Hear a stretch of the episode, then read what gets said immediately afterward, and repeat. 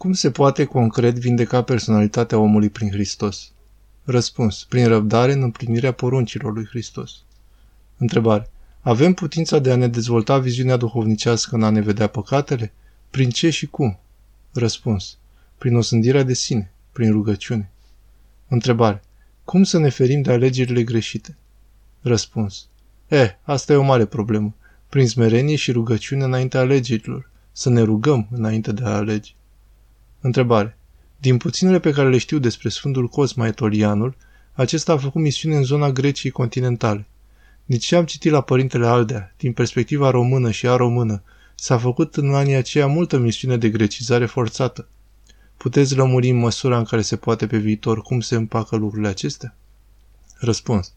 Da, Sfântul Cosma este sfânt pentru că așa spune biserica. Pe de altă parte, ar trebui să înțelegi modul de gândire al grecilor ca să înțelegi cum se împacă. Paradoxal, mai bine las E o taină. Nimeni dintre noi nu este perfect, nici măcar sfinții. Ok, Maica Domnului este perfectă. Și chiar și la Maica Domnului vedem o anumită lipsă de cunoaștere când l-a căutat cu durere pe Domnul când acesta s-a pierdut la vârsta de 12 ani. La ceilalți lucrurile sunt mult mai complexe. Cunoștințele lor sunt și mai limitate în anumite domenii, chiar dacă sunt sfinți. Întrebare.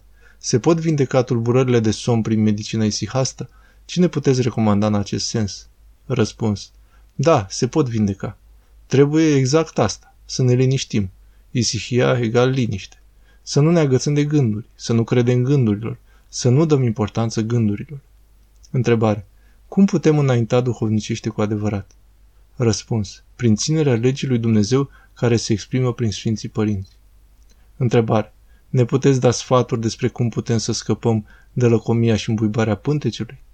Răspuns. Întâi de toate să ai program, să mănânci la ore fixe și nu mai mult decât îți pui în farfurie. Dincolo de asta, să ții posturile biserici. Întrebare. Cum pot să reușesc să nu mă mai mâni și să nu mai am gânduri? În fiecare zi spun că pun început bun, dar nu reușesc. Răspuns. O analiză cu videoclip, podcast și text despre patima mâniei găsești la articolul de pe site Mânia. Cum să nu ne mâniem? Părintele Teologos. Întrebare. În ce situație linia moralizantă nu se suprapune peste linia duhovnicească? Răspuns. E bine să ne păstrăm duhovnicești și nu moralizanți. Întrebare. Părinte, într-adevăr, purtăm război în noi în familiile noastre și când cerem ajutorul oamenilor, ni se refuză, constatând că la necazuri suntem abandonați. Răspuns. Uneori trebuie să trecem singuri prin această cruce, astfel încât să căutăm ajutorul de la Dumnezeu. Întrebare. Am o presimțire cam nasoală despre țara noastră România. Răspuns. Nu te gândi așa. Naște tulburare. Chiar dacă logic lucrurile nu sunt bune. Trebuie să ne concentrăm pe Hristos și nu pe rău. Întrebare. Cum știm care este voia Domnului cu noi? Răspuns. Ne rugăm și întrebăm pe oamenii lui Dumnezeu. Întrebare. Părinte, într-o postare din trecut a spus că atunci când suntem nedreptățiți noi, să suportăm, să îndurăm nedreptatea. Însă dacă cineva ne dreptățește pe aproapele nostru, pe părinții noștri, țara noastră, să luăm atitudine. Deși sunt de acord întru totul că pentru păcatele tuturor, deci și ale noastre, se întâmplă războiul, totuși aici greșesc cu ucrainenii că își apără țara, inclusiv Donbasul.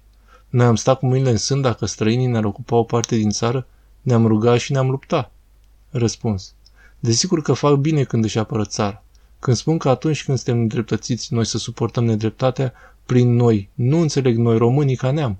Atenție! Înțeleg eu, adică fiecare dintre noi în parte. Desigur că atunci când este vorba de un noi comunitar, ne vom apăra pentru că nu voi impune crucea pe care trebuie să o ridic eu și celorlalți. Și iarăși, dacă agresiunea asupra mea face rău celorlalți, atunci bineînțeles că voi riposta. Aceasta este diferența dintre planul personal și comunitar. Am explicat-o mai pe larg în postarea în postările respective. Vezi articolul Războiul, izbunirea războiului, Părintele Teologos, și articolul Managementul comportamentului agresiv.